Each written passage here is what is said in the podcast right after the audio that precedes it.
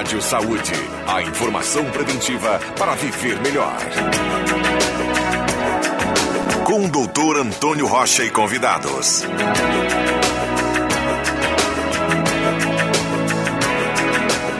Olá, muito bom dia, nossos queridos ouvintes. Estamos iniciando mais um uh, Rádio Saúde aqui na Rádio Gazeta.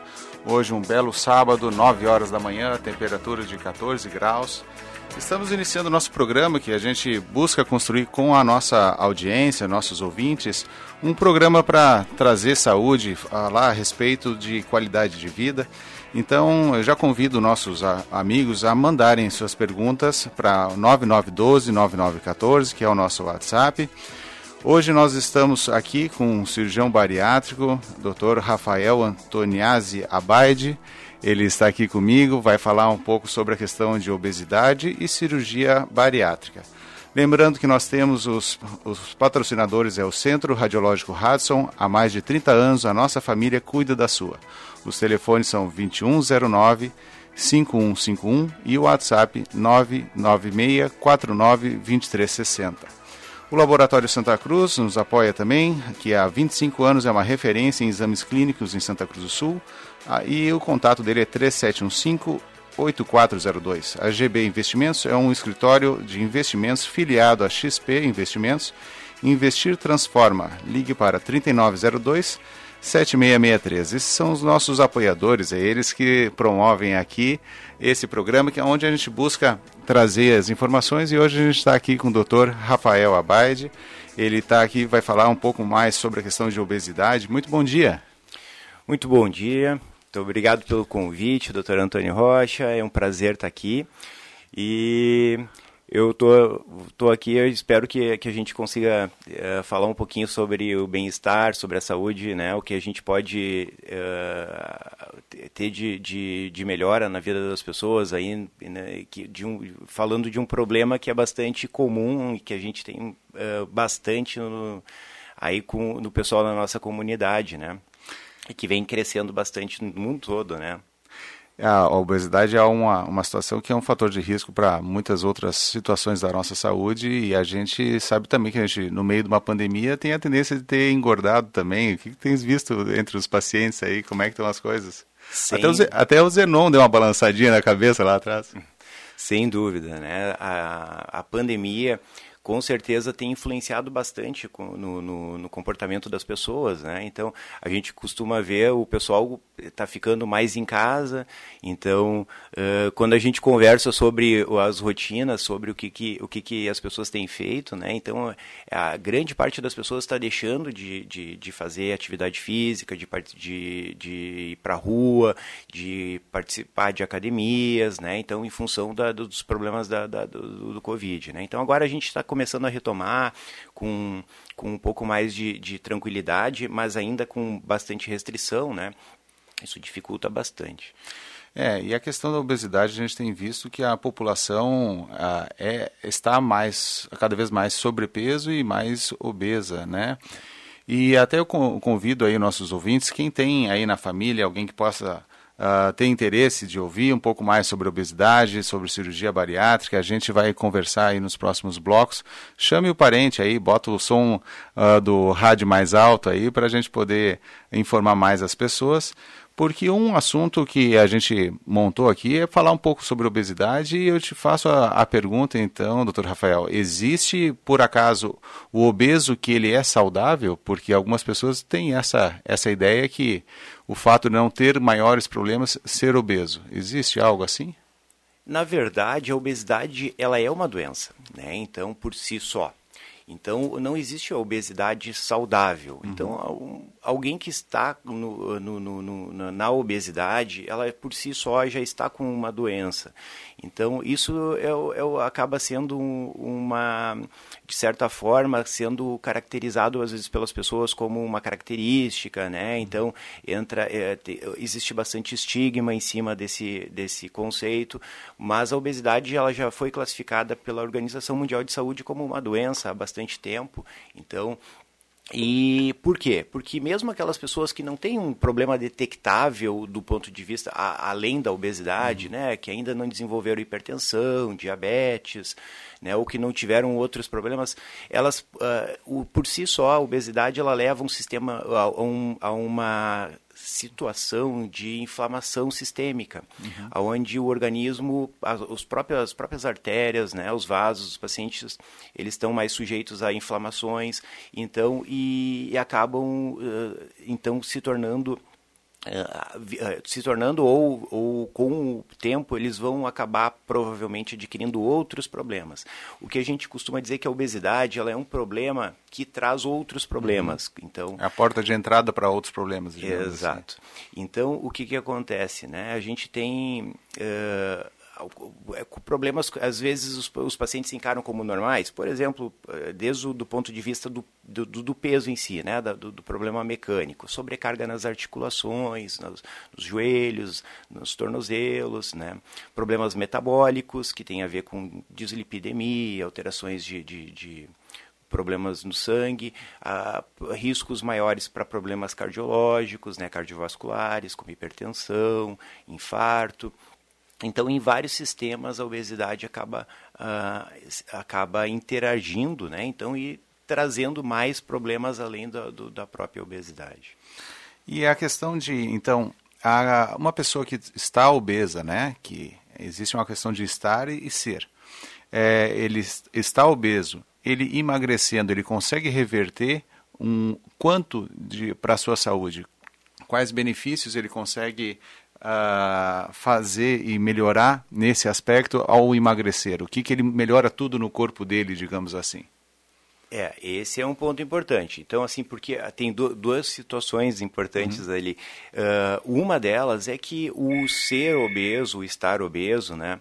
Na verdade, uma pessoa obesa, ela é obesa. Então, ela vai per permanecer sendo obesa, mesmo que ela emagreça, né? uhum. Então, a obesidade a gente costuma dizer que é uma doença crônica e recidivante. Uhum. Porque ela, ela é, quem é obeso vai continuar sempre sendo um obeso, mesmo, mesmo que tenha emagrecido porque a chance de que ela recidive no, uhum. no, no problema é muito alta. Então, a, o, uma pessoa que emagreceu, ela, ela, ela é importante investir no, no sentido de manter o peso. Talvez eu acho que o ponto mais importante seja esse, né? O mais, é, é, é mais difícil manter um, um, a, perda um, a, perda de peso do que emagrecer. Uhum. Isso não tem dúvida, né? É, então, o efeito sanfona que a gente, às vezes, as pessoas né? Que emagrece claro. e acaba aumentando de novo. E a grande preocupação das pessoas acaba sendo né, prioritária é no emagrecimento em si. Uhum. Então, quando a gente foca no emagrecimento, a, uh, apenas no emagrecer, a gente acaba, às vezes, não se preocupando com o principal, que é o como que vai ser mantido depois o resultado no longo prazo. Ah, chega aqui uma pergunta de uma, uma ouvinte que não quer se identificar, mas ela pergunta: quando se considera a pessoa obesa? Quando, em que momento a gente pode considerar uma pessoa obesa? É, a obesidade ela tem uma classificação, né, que, que ela, ela, ela é de acordo com o IMC, o Índice de Massa Corpórea. Uhum. Então, que é, ele representa, é representado pelo peso dividido pela altura ao quadrado, né, altura vezes altura. Então esse esse número que a gente chega né, vai nos dar um vai a gente procura na tabela, então para quem tem o IMC acima de 30, 30 para cima é considerado obeso. Né? Então a obesidade pode eh, ser classificada em graus variados, uhum. né? Então ela é de 30 a 35 de IMC, a gente tem obesidade grau 1, que para quem tem IMC de 35 a 40, obesidade de grau 2, e para quem tem obesidade acima de 40, uh, 40 ou mais, é classificado como obeso severo ou grave, né, ou, a, ou a chamada de obesidade mórbida, onde os riscos são ainda maiores pra, de problemas para a saúde. Então. E ainda tem alguma particularidade que a gente chama de superobesidade para quem tem o IMC acima de 50, uhum. porque então são situações mais especiais onde os, os riscos são ainda uh, maiores de complicações, né? então é, merecem atenção mais especial. É, é, lembrando que a questão do, do, E o interessante é a questão dos obesos, a, a, a questão do ter também uma piora na sua qualidade de vida de maneira exponencial, daqui a pouco a cada grau desses que vai subindo, né? Eu que tenho no, no consultório a, a questão de tratamento para pacientes com ronco e apneia do sono, a gente vê muitos pacientes com uma dificuldade de manter a respiração durante o sono, gerando a apneia do sono, também pela situação, às vezes até o, o sobrepeso mesmo, mas a obesidade cada vez mais acaba piorando também quanto a isso. Sem dúvida, né? A apneia do sono, ela é um, é, é um dos problemas que mais frequentes né, associados à obesidade e talvez um dos problemas é, que tem sido menos, uh, uh, menos diagnosticados ou menos considerados. Uhum. Então, os cardiologistas sabem uhum. de, do, do, do, problema, o, do quanto, da importância da apneia do sono, né? Porque realmente é um problema que acaba sendo silencioso no dia a dia, mas que a, é, agrega muito risco de complicações cardiovasculares no médio e longo prazo. Então, uh, e realmente a, a, grande parte dos obesos apresentam a apneia uhum. do sono. É, lembrando nossos ouvintes, então, que o IMC, que é o Índice de Massa Corporal, você pega a sua altura, uh, multiplica ela por, pelo mesmo número, né, o 1,80m, tá? Bota lá 180, é, ou, ou, bota 1,80 vezes 1,80, anota esse, esse número aí que vai dar, Aí pega o seu peso, vamos ver se o Zenon está fazendo lá, hein, Zenon? Aí uh, pega esse, uh, o seu peso e divide por esse número que teve. Conforme tá, der o resultado acima de 30, como o Dr. Rafael falou, a gente está já num grau de obesidade e cada vez mais a gente tem que ficar atento. Uma alternativa de emagrecimento também existe na questão de cirurgia bariátrica, né, que é a, a, a tua a atuação. É, como é feita a situação, quais são as indicações para as pessoas que realmente precisam de cirurgia bariátrica? Porque ela é milagrosa? É, a cirurgia, a cirurgia não é milagrosa, não. Na verdade, milagres a gente não consegue, né? Então, a, mas, a, mas a, a, cirurgia ela não é milagrosa. Mas ela, de certa forma, ela tem um, realmente um efeito que é muito importante e, e, principalmente nos primeiros meses, uhum. né? Mas esse efeito ele, é, ele não é ele não é um efeito para toda a vida. Ele é um efeito que ele é uh, durante principalmente os primeiros meses. A gente costuma chamar de os momentos de ouro da cirurgia, os primeiros quatro, seis meses, que são é um período de emagrecimento muito rápido, muito intenso. Então, por isso tem esse, é, é, essa, essa, às vezes o pessoal considera, né, é, que, é, que é um efeito quase milagroso, mas isso é, então não tem nada de milagre, né, mas e por, é importante a gente saber que esse efeito ele tem um período mais curto. E para que a gente consiga um resultado né, bom, ele, a gente não considera em períodos curtos. Então, obesidade, ela não, ela, quando a gente fala em tratamento de obesidade, a gente não deve pensar em curto prazo. Uhum. Então, esse é um princípio também importante, a gente pensa em longo prazo. É, o resultado ele, ele deve ser duradouro. E essa é uma grande vantagem da cirurgia. Então, ela propicia a um paciente que não tem uma pessoa que não está conseguindo emagrecer e a gente consegue uh, permitir que essa pessoa uh, emagreça. Então, mas o resultado do longo prazo ele vai vir em função de mudanças de qualidade de vida, no estilo de vida que o paciente adquire, e esse eu acho que deve ser o foco principal para quem quer fazer a cirurgia. É, são essas questões são interessantes e estão surgindo cada vez mais perguntas aqui no nosso WhatsApp 9912 9914. Lembrando que a, a Hudson é a patrocinadora do nosso programa, nós vamos para o intervalo comercial e já voltamos.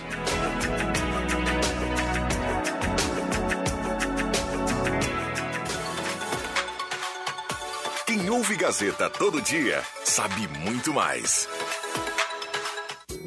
Na Arte Pedras Team você encontra granito, mármores, basalto e ardósia. Tudo o que você precisa para revestimento, banheiro, cozinha, escadas, pingadeiras e soleiras. Arte Pedras Team, na Érico Veríssimo 86, fone 3713 3600 ou 3056 3602. WhatsApp 996 43 1530. Com a Rezer Seguros, a vida da sua família é muito mais tranquila. O seguro de vida te ajuda a planejar e conquistar um futuro mais leve, sem comprometer o seu presente. É cuidado e proteção para todos os momentos por um valor que cabe no seu bolso. Fale com a especialista. Fale com a Rezer Seguros. Ligue 3713 3068 ou acesse rezerseguros.com.br.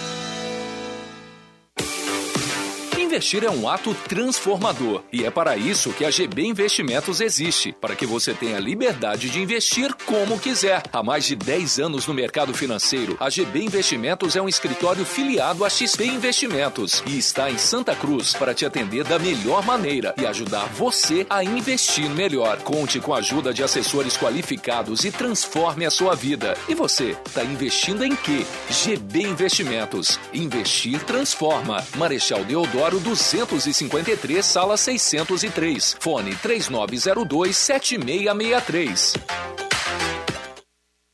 Rádio Saúde. Informação para prevenir.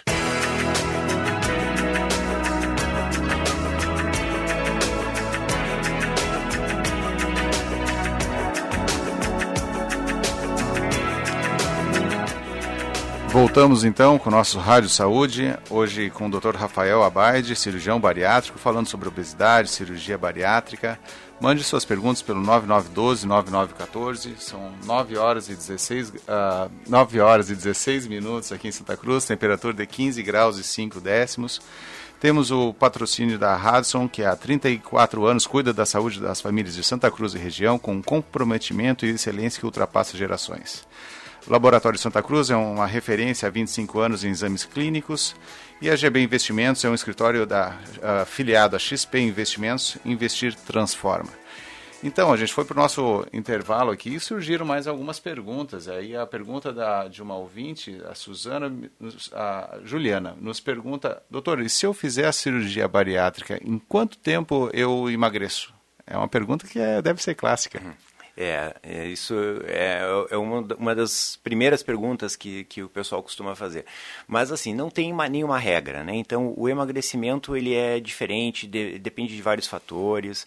As pessoas emagrecem de maneiras diferentes, tem várias variáveis como o tipo de cirurgia que se faz, tem mais de uma técnica que pode ser feita, uh, depende do padrão, do, principalmente do perfil de cada pessoa, né? Então, tem pessoas as pessoas que são mais obesas, quanto maior o IMC, maior a obesidade, mais peso elas têm a perder. Então, costumam perder mais peso mais rapidamente. Pessoas que têm IMCs menores, que têm pesos um pouco menores, tendem a, tender, a perder um pouco mais lentamente, um pouco de mais devagar. Mas, além disso, tem muita variação. Né? Então, eu, eu costumo dizer que não, não, não tem que se preocupar muito com a balança. Né? Eu digo que o foco não é o, a perda de peso. A cirurgia ela dá a perda de peso, isso é um efeito que se consegue, né?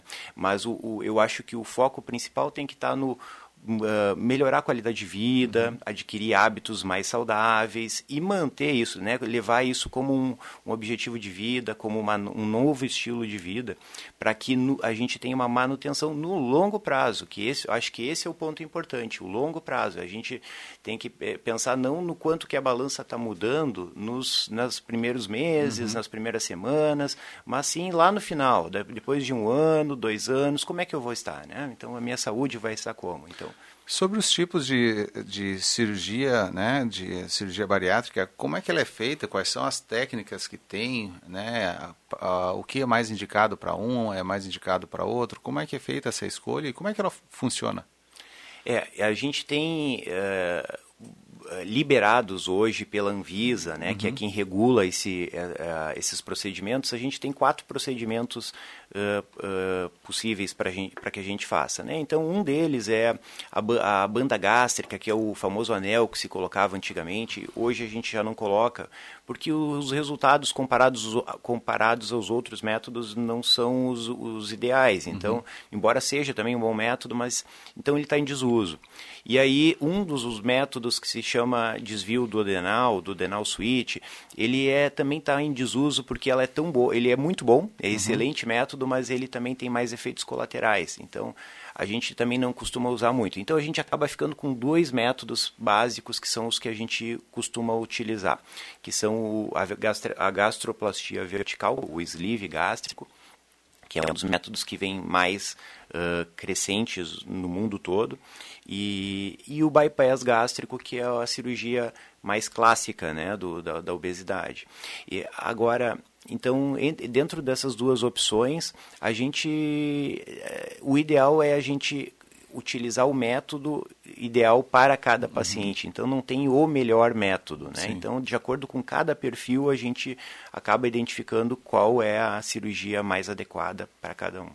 E quais são os preparos? Como é que a pessoa precisa se uh, preparar para antes de operar? Que, como é que ela deve uh, fazer? Como, quais são os cuidados dela? Quem é que tem o perfil então para essa cirurgia? São duas perguntas interessantes aí para Olha, o per perfil para a uhum. cirurgia, eu acho que é, é, o paciente que tem né, alguns critérios que a gente uhum. uh, deve respeitar para que tenha indicação, né? Então, é o paciente que está com o, o, IMC acima de 40, né?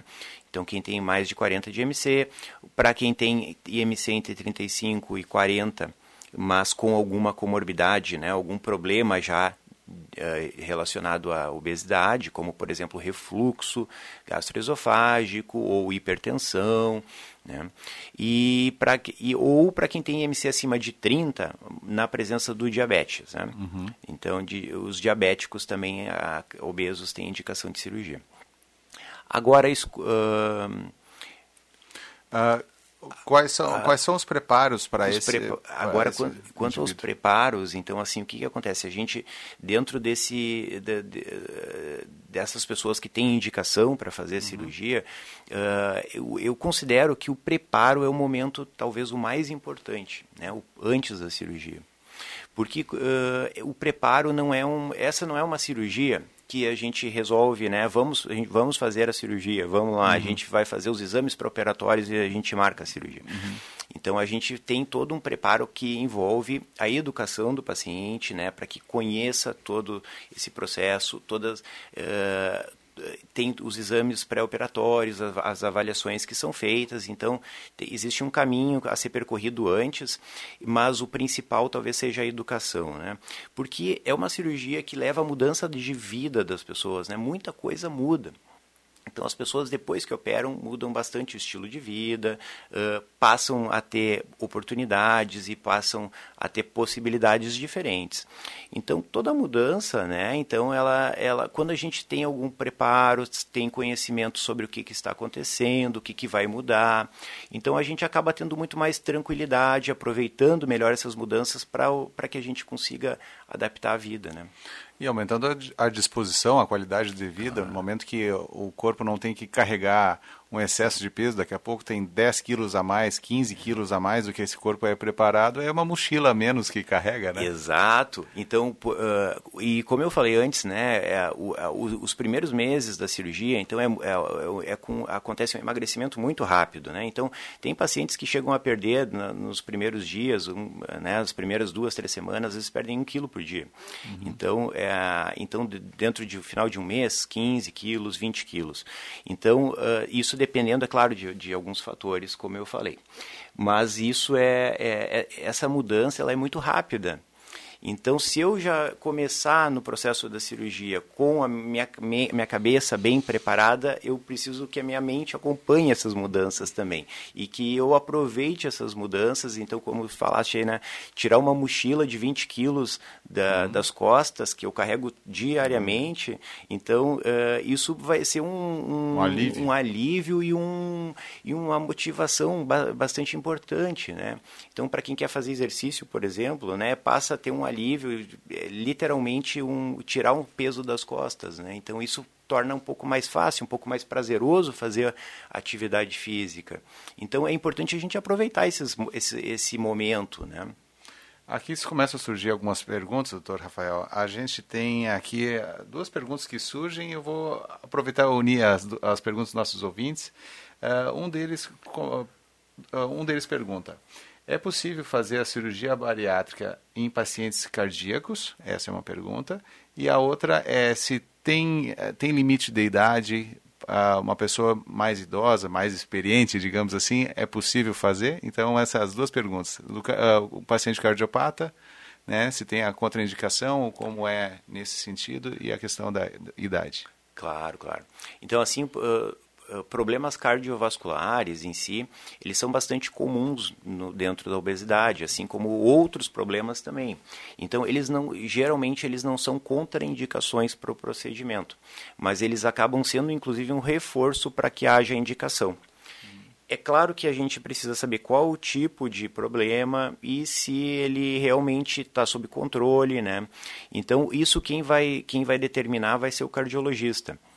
Então, o, o cardiologista vai fazer um preparo, vai tornar, uh, vai colocar esse paciente num, num, num, dentro de uma estabilidade, né? Então, no momento que ele estiver dentro de um, uh, com, com a doença controlada ou estabilizada, para que não tenha o risco cirúrgico em si aumentado. Né? Então, no momento que ele tem o controle da doença, ele acaba tendo um, um momento ideal que o cardiologista indica para que faça a cirurgia. Então, não, geralmente não são contraindicações, mas assim, é, elas, é, elas é, necessitam de um cuidado mais adequado para se escolher o melhor momento para a cirurgia. E a idade? E quanto à idade, existia um limite que era de 65 anos, né? assim, eh, também dentro do, do, dos critérios da Anvisa. E acima dos 65 anos teriam alguns pré-requisitos aí para que a gente preenchesse. Hoje isso já não tem mais, uhum. caiu. No, no, ano passado agora isso mudou e não tem mais um limite superior de idade. Então, na verdade, a idade não é um impeditivo. Até porque as pessoas não, né, a idade não diz muita coisa, mas sim as condições físicas das, das pessoas e principalmente a expectativa de vida, né? Então, pessoas que têm, têm 70 anos, mas têm expectativa de vida de pelo menos mais 20 anos. Então, é. isso é relativo. E é interessante, que bom que caiu isso, porque imagina uma pessoa que foi obesa daqui a pouco a vida toda, e aí aos 66 anos está no momento para fazer essa cirurgia, e aí uma norma determina que não, você vai continuar condenado a permanecer obeso e não vai poder fazer essa cirurgia. É, é uma situação delicada, né? Então é importante ter a livre escolha o paciente e a equipe médica para ver se esse indivíduo tem benefícios a receber, né, por emagrecer. E normalmente é, é uma, um alívio, né? A gente percebe nesse sentido. Surgem mais algumas perguntas e, e, eu vou pedir aos nossos ouvintes, então, que mandem perguntas para o 9912-9914. Ah, aqui a gente recebe uma, uma, um questionamento da, aliás, uma colocação, se me permite, uh, doutor Rafael. A Marli, ela fez cirurgia bariátrica em agosto, uh, e agora em agosto vai completar 11 anos. No início emagreceu 10 quilos por mês. Em sete meses deu 70 quilos. É um relato de alguém que fez a, justamente a, a, cirurgia. Ganhei alguns quilos, mas sempre tem que cuidar para não o peso não voltar tem que ter muita força de vontade. Nunca mais você vai numa festa e vai comer como antes. Claro, é interessante ter essa, esse depoimento assim da, das pessoas, porque de fato, claro, o comer como antes, talvez justamente o comer como antes em Zenon, era o que acabou levando para esse patamar e essa situação de maior risco para a saúde. Mas é interessante esse uh, depoimento. Tens alguns Super outros importante, assim? importante, é, porque é, isso como, como eu falei antes, né, as pessoas que querem simplesmente emagrecer, elas têm uma tendência ao reganho de peso, né? Uhum. Então, se eu, se eu pensar em emagrecer para que eu consiga comer mais, né? Então, eu vou, eu, se eu fizer a cirurgia, eu emagreci, bom, então eu, eu, eu faço a cirurgia, estou emagrecendo, então vou poder comer mais? É. Bom, é, é, um tipo de pensamento, pensamento, que vai, ele, ele me leva ao reganho de peso, uhum. né? Então, esse é, o, esse é um dos pontos importantes da gente tratar, né? De, de a gente abordar e conversar bastante no pré-operatório. Por isso eu digo que o foco da cirurgia não é, não é na perda de peso, mas sim na mudança de estilo de vida. Uhum. Então é importante é, a gente mudar de hábito. Então, e, escolher alimentos mais saudáveis e, e, saber que eu posso comer uma quantidade menor e me sentir bem, me sentir confortável, né? Então, é, e pensar nesse tipo de, de abordagem para o longo prazo. Né? Não esperar que um momento em que eu possa retomar meus hábitos de obesidade. Né? Exato. Nós vamos para o nosso, nosso intervalinho. Muito obrigado pelos nossos ouvintes. Mandem nosso, mais perguntas, 9912-9914. Já voltamos.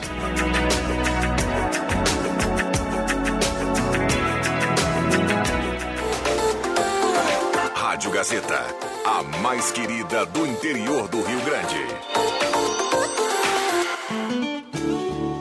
Restaurante Thomas, com todos os protocolos de saúde. Agora com a volta do tradicional buffet por quilo ou livre. Sua referência gastronômica na 28 de setembro. Antigo Landsfater, também congelados e viandas. Anote os telefones para encomendas: 3715 3133 ou no celular 99662 7849.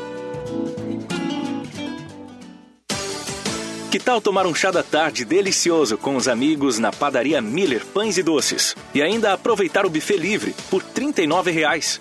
Então convide agora mesmo os amigos. Miller Pães e Doces. É na Avenida do Imigrante, em Santa Cruz. Você já fez a vacina contra a Covid-19 e quer saber se sua imunidade está em dia? O Laboratório Santa Cruz possui o Imunoscov, exame que possibilita classificar em quatro níveis sua imunidade. Não requer jejum ou preparo, pois sua coleta é por pulsão digital, possibilitando também coletas domiciliares. O Laboratório Santa Cruz, há 25 anos, é referência em exames clínicos e diagnóstico laboratorial na região dos vales do Rio Pardo e Taquari. Tire suas dúvidas e agende seus exames com quem tem tradição e confiança. Ligue agora 51 3715 8402. Planeta Car, a confiança que você quer. Planeta Car, a garantia do melhor negócio. Carro pra você, pra família está na Planeta Car. Planeta Car, seu carro novo está aqui. Planeta Car. Planeta Car, seu próximo carro está aqui. Venha conversar com Valderiz e sua equipe na Júlio 1852. Planeta Car. Rádio Saúde, um consultório médico ao vivo. Participe!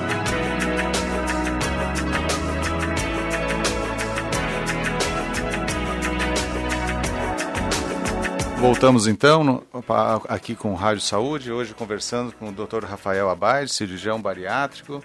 São 9 horas e 32 minutos em Santa Cruz, 16 graus e 7 décimos, aumentando a temperatura. Temos o apoio do Laboratório Santa Cruz, há 25 anos, referência em exames clínicos. GB Investimentos é um escritório filiado a XP Investimentos. Investir transforma. Ligue 3902-7663. E a Hudson, seu diagnóstico, nosso compromisso. Telefones 2109-5151 e o WhatsApp 9649-2360. Fomos para o nosso intervalo trazendo algumas informações sobre a questão da cirurgia bariátrica e a gente estava falando antes aqui sobre a questão da chance de, da pessoa que fez a cirurgia bariátrica voltar a engordar, doutor Rafael. Aqui vem a pergunta do, da nossa ouvinte, Daniela, e ela em março faz um ano, é, fez agora em março, um ano que ela fez o bypass, é uma, um dos tipos de, da, da parte do, do, procedimento né, bariátrico, e ela eliminou até hoje 53 quilos. Ela pergunta qual a possibilidade de reganho de peso? O que leva esse reganho? Existe uma porcentagem de pessoas que volta a aumentar de, de peso também? Sim, é, na cirurgia tem um, um percentual de, de, falha de, né, ou de reganho de peso, né, que a gente costuma dizer, que tem em torno de um a cada cinco ou um a cada seis pessoas que operam podem reganhar peso, né?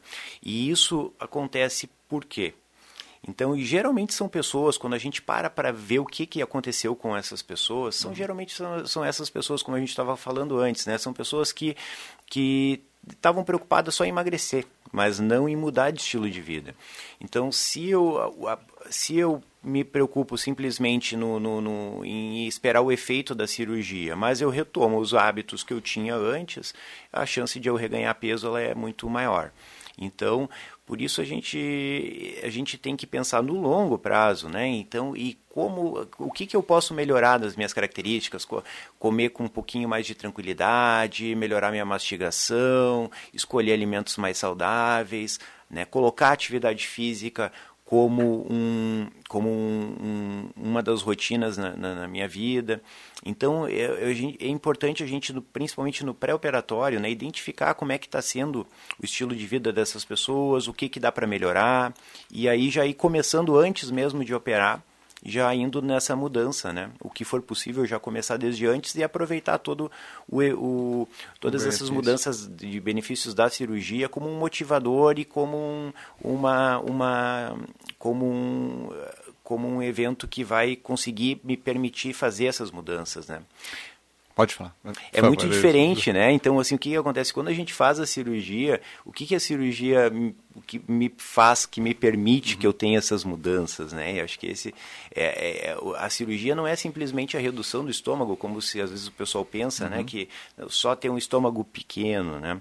Então esse é um, é um até, até um, é um evento que ajuda também. Então a gente reduzindo o tamanho do estômago, come, tem menos espaço, já se torna mais saciado, né?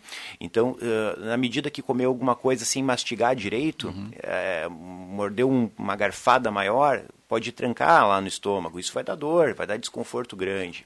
Então esses, esses, isso, esses efeitos já levam a gente a ter um pouco mais de calma na hora de comer, mastigar mais. Mas como que eu vou conseguir fazer isso, comer menos, comer mais devagar?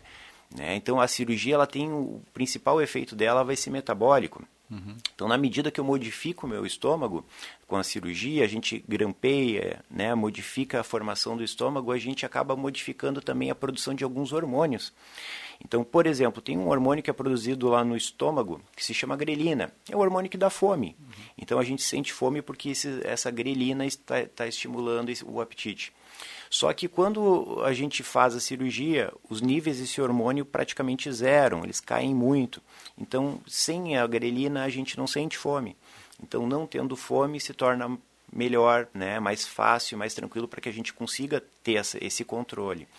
Então, comendo um pouquinho, sem fome e o estômago já dando essa saciedade, então é, se torna um pouco mais fácil alguns hormônios do intestino também acabam modificando, né? Então, com essas mudanças do estômago, a gente, o intestino acaba recebendo um alimento de uma maneira diferente do que uma pessoa que não operou.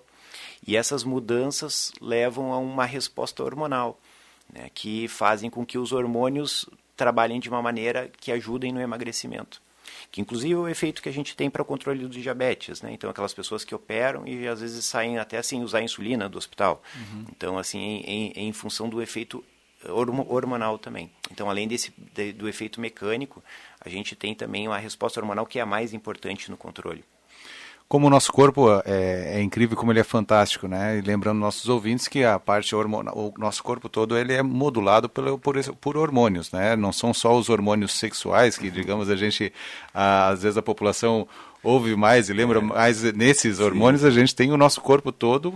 O intestino é, é o maior órgão hormonal que a gente é, tem né, no exato. organismo. É, funciona de uma maneira para regular muita coisa também. Surge uma pergunta aqui de uma da nossa ouvinte Suzana, se nós, uh, se o SUS uh, oferece esse tipo de cirurgia, uh, como é, é pelo SUS e pelos convênios? Qual a diferença? Onde a gente consegue? É possível? A gente tem o SUS, o SUS ele tem a cirurgia uh, né, dentro do sistema, mas a grande dificuldade que a gente tem no SUS é, é, ter um local credenciado, né? Então é uma cirurgia que é considerada como alta complexidade do SUS. Então assim, ela só pode ser realizada em centros autorizados e conveniados pelo SUS para esse fim, né? Então a gente tem em Porto Alegre que é a seria a referência aqui de, de Santa Cruz para esse fim. Então, em Santa Cruz não tem o, a cirurgia pelo SUS, mas os pacientes daqui acabam sendo encaminhados a Porto Alegre. E existe uma dificuldade grande para conseguir, porque é uma fila bastante grande. O... E outros convênios, sim. Então, assim, a maioria dos convênios, né? Então, se, se também se consegue liberação para e cobertura para fazer também. Uma pergunta que surge aqui do, do uma ouvinte, que ela, ela já fez a cirurgia bariátrica, mas ela gostaria também de saber se existe, uh, através dos planos, a possibilidade de, uh, das cirurgias reparadoras. Acredito que sejam cirurgias estéticas, sobra de pele ou algo assim. Claro, Seria claro. isso? Se consegue pelo plano? Sim, conseguem também. Então, assim, é, as cirurgias reparadoras, é, é, essa questão também né, acaba sendo preocupação de muita gente, porque depois da cirurgia, né, a pele que sobra, como é que vai ser feito.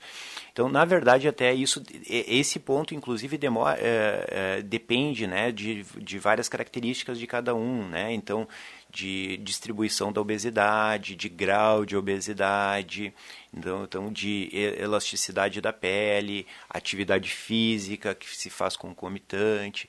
Então, algumas pessoas vão ter mais sobra de pele, outras menos. Então, e a, mas existe as, as, cirurgias reparadoras, claro, né? A cirurgia plástica que pode ser feita, né? Então, a dermolipectomia, que é a do abdômen, essa aí costuma ter cobertura pelos planos também no pós-operatório. Uma pergunta que chega, uh, doutor Rafael, uh, uma pergunta da nossa ouvinte Daniela. Ela já fez a, a cirurgia bariátrica também. Ela pergunta se ela tem, uh, se ela vai precisar tomar vitaminas, como a, por exemplo a B12, pelo resto da vida. Como é que é a questão dessa parte das vitaminas? Uma, um paciente que fez a cirurgia. É, essa é uma contrapartida, né, para quem faz a cirurgia. Então, assim, o que, que acontece? Quando a gente modifica o intestino, modifica o estômago, a gente acaba modificando a absorção, né, de algumas vitaminas, alguns nutrientes importantes. Então, para que a gente tenha uma vida saudável, a gente precisa repor uhum. então esses, esses nutrientes no pós-operatório. Então, claro, depende do, do paciente e depende da técnica. Então, isso a gente vai individualizando, vai sendo, vão sendo feitas avaliações né, no decorrer do, do, do tempo então, a endocrinologista aí é quem faz até esse, esse acompanhamento, onde a gente faz alguns exames, mas como uma regra geral, é necessário reposição de vitaminas. Então, pelo menos um polivitamínico, né? E se usa no, depois da cirurgia. Então, algumas, as pessoas que fazem o bypass, por exemplo, têm que repor um pouquinho mais. As pessoas que fazem o sleeve, às vezes um pouco menos, mas geralmente é necessário suplementar sim. Varia um pouquinho de pessoa para pessoa, né? Mas principalmente nas quantidades. Mas se a gente parar para olhar, as pessoas, a obesidade em si, né, as pessoas que são obesas, geralmente elas já têm muitas dessas deficiências antes mesmo de operar. Então uhum. faz parte do pré-operatório a gente fazer a avaliação e já repor antes mesmo de operar. Algumas questões às vezes estão até escondidas, né? Problemas de saúde estão escondidos uh, naquele indivíduo que já não procura às vezes atendimento, já, já não verifica sua saúde há, há mais tempo, né? Como, como deveria, como rotina. E aí se surpreende quando vai fazer a, a, o pré-operatório, vai fazer alguns exames descobre algumas situações nesse sentido aí, também. Né? Aquela né? coisa, né? Eu não, eu não tenho nenhum problema, mas eu também nunca, nunca fiz nenhuma, nenhuma avaliação, né? Mas é às vezes o, a, hoje por exemplo a vitamina D né então está tá sendo bastante uhum. né o pessoal está procurando bastante em função do covid uhum. da covid então uh, porque pelo em, em, função do sistema imunológico então hoje está se vendo aí né o pessoal está uhum. vendo que realmente tem é bastante comum ter então a deficiência da vitamina D alguns outros nutrientes vitamina B12 albumina então a proteína então, a gente, no pré-operatório, é bastante comum já as pessoas obesas apresentarem algumas deficiências de nutrientes, né? Principalmente por causa da dieta, né? Que costuma ser... As, os obesos têm uma tendência a ter um, um... O principal da dieta ser o carboidrato, a massa, uhum. o pão, a farinha, né? Então, que isso não tem muito valor nutricional, né? É, principalmente é, não, não é tão nutritivo como uh, acaba apenas engordando mais do que, digamos, uh, uh, levando o tão importante nutriente. aqui surgem as perguntas aqui, algumas pessoas querendo saber se estão acima do peso, se estão no sobrepeso, se, como é que funciona o IMC. Né? É, uma, é uma dúvida que acaba é fácil da gente auxiliar os nossos ouvintes. Aqui, por exemplo, a Terezinha pergunta a questão do, do peso dela. Ela tem. A altura dela é 1,62. Então, Terezinha, pega esse número 1,62, multiplica por ele mesmo, então 1,62 vezes 1,62. Pega esse resultado, anota e aí pega o seu peso, que você disse aqui que tem 72 quilos, e divide esses 72 quilos por esse resultado desse 1,62 vezes 1,62 vai dar o resultado do seu IMC, que é o índice de massa corporal, e aí você vai poder saber se está no sobrepeso, se está com começo de obesidade. E aí a gente vai agora para o nosso intervalo, que o Zenon está me chamando. Um grande abraço, já voltamos.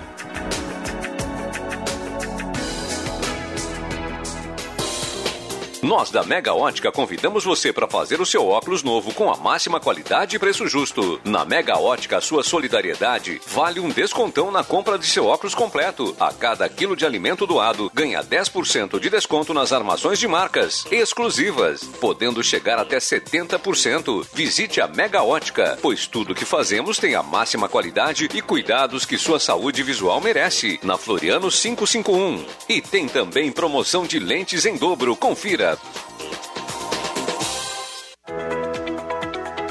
Pense Trânsito. Atitude legal no trânsito vai além do que está na cartilha de regras e sinais para condutores e pedestres. No vai e vem, a toda hora, o transporte irregular é um convite ao risco. Lembre-se, você é um agente do trânsito onde estiver e sua segurança depende da sua atitude. Na rua, no volante, na carona ou na poltrona. Ande legal. Viaje em segurança com o transporte regular. Pense Trânsito, uma campanha da Gazeta. Apoio Viação União Santa Cruz, unindo pessoas e sonhos.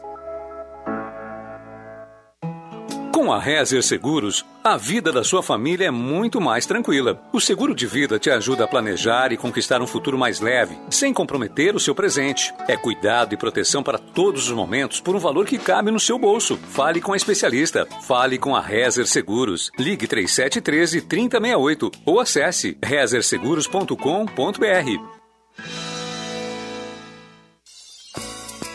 O Centro Radiológico Radson, há 34 anos, cuida da saúde das famílias de Santa Cruz e região com comprometimento e excelência que ultrapassa gerações. Pensou em exame de imagem? Pensou Radson. Ressonância magnética? É no Radson. Tomografia computadorizada? Lembrou Radson. Ecografia, mamografia e densitometria? É claro que é no Radson. Radson, seu diagnóstico. Nosso compromisso. Ligue 2109-5151 e WhatsApp 996492360. Centro Radiológico Hudson. Há mais de 30 anos, a nossa família cuida da sua. Rádio Saúde, um consultório médico ao vivo. Participe!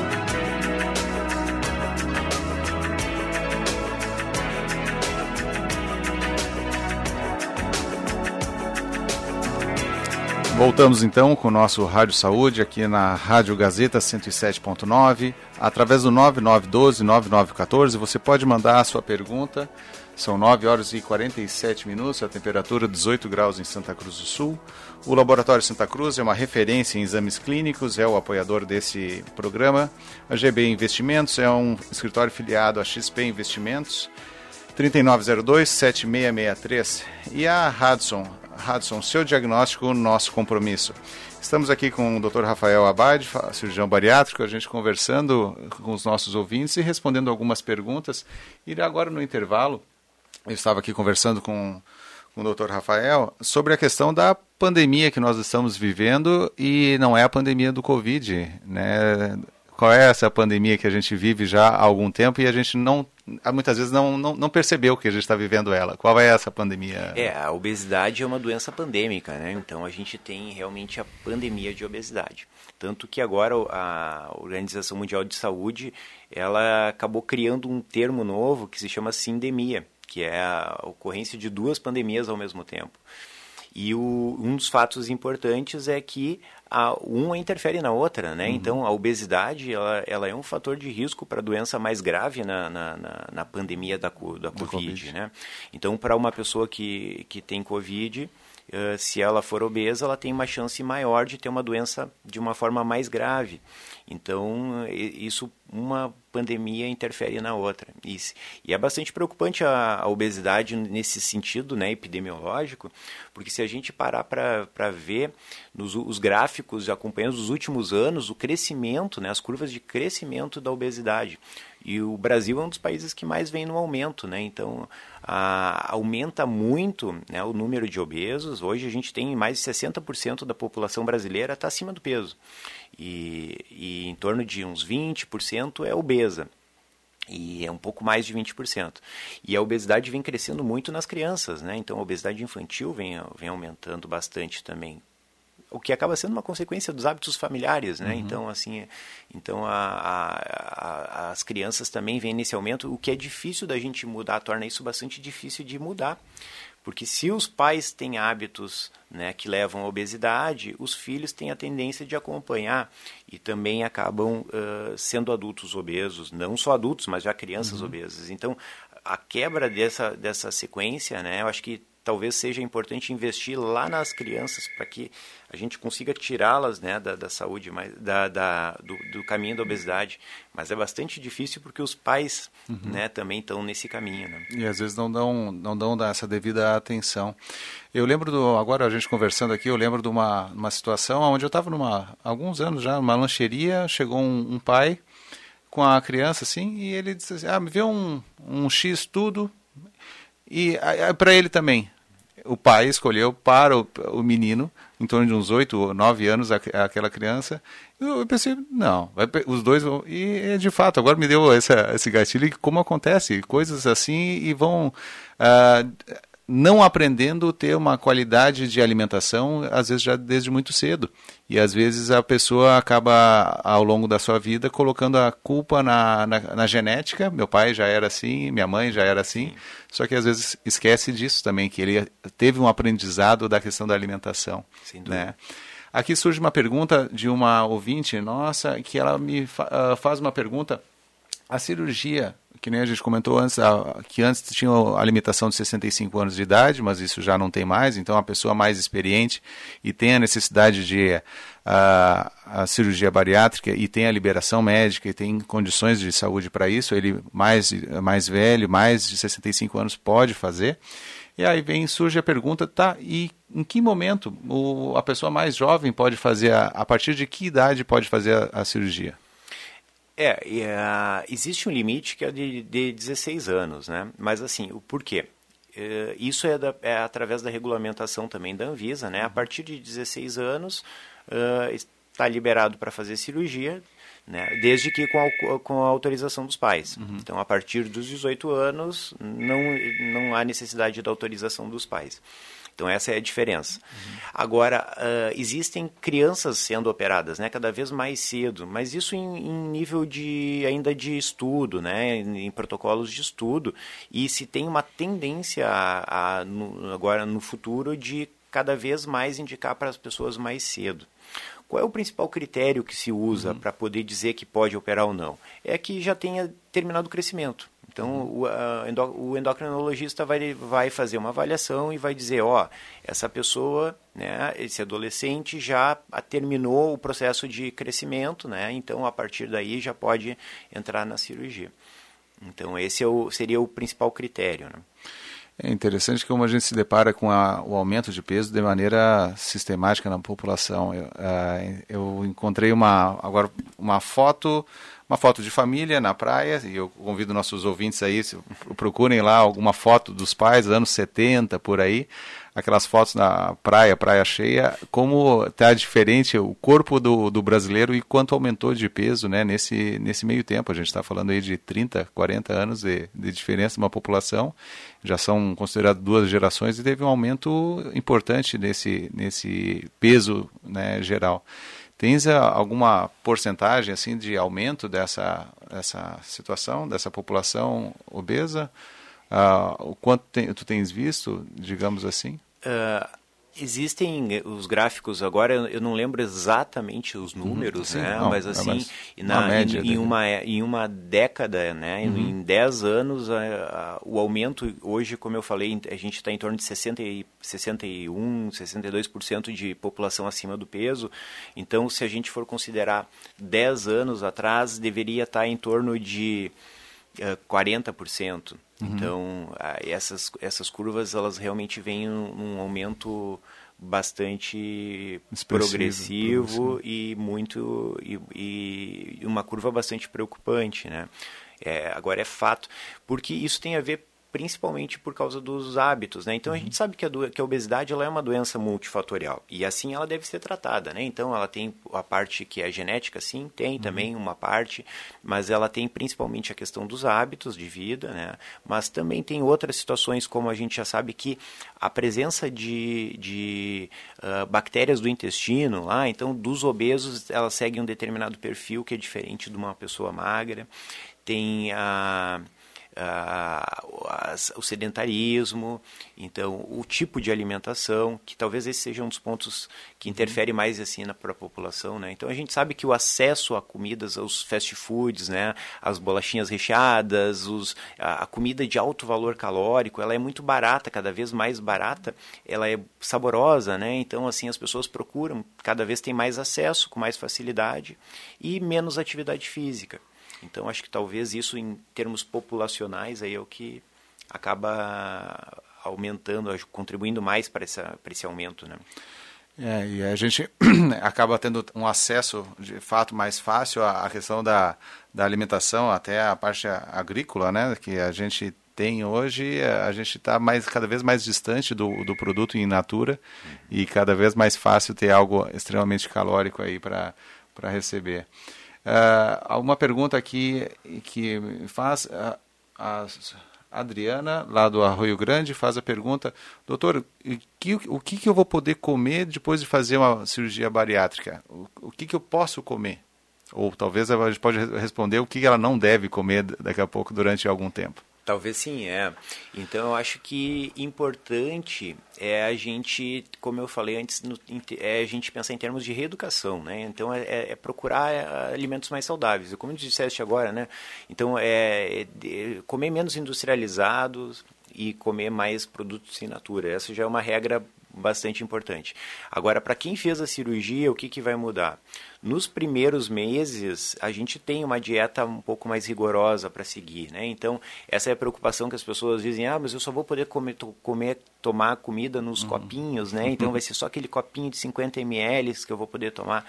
Na verdade, no pós-operatório, no primeiro mês de, de, cirurgia, a gente tem um, um, controle bastante rigoroso, porque tem que ter a cicatrização do, do, da cirurgia, do estômago, a gente tem que adaptar o estômago a uma nova maneira de funcionamento, né, o intestino a receber um alimento de uma maneira diferente.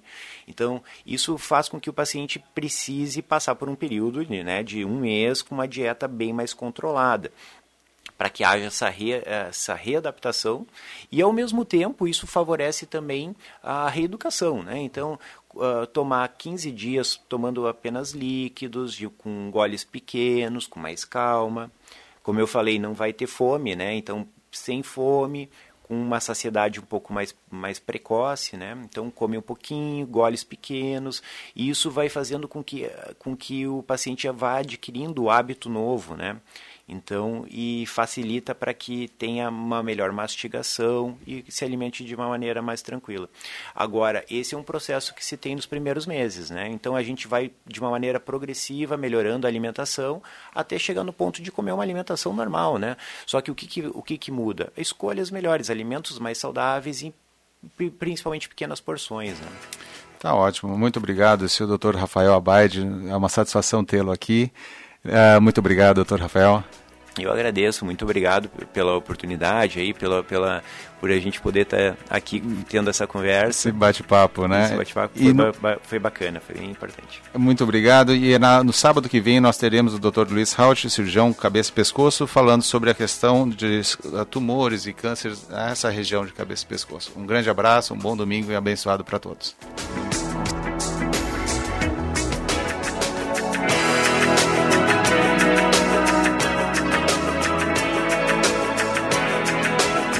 Todos os sábados, das 9 às 10 da manhã, seu rádio vira um consultório médico.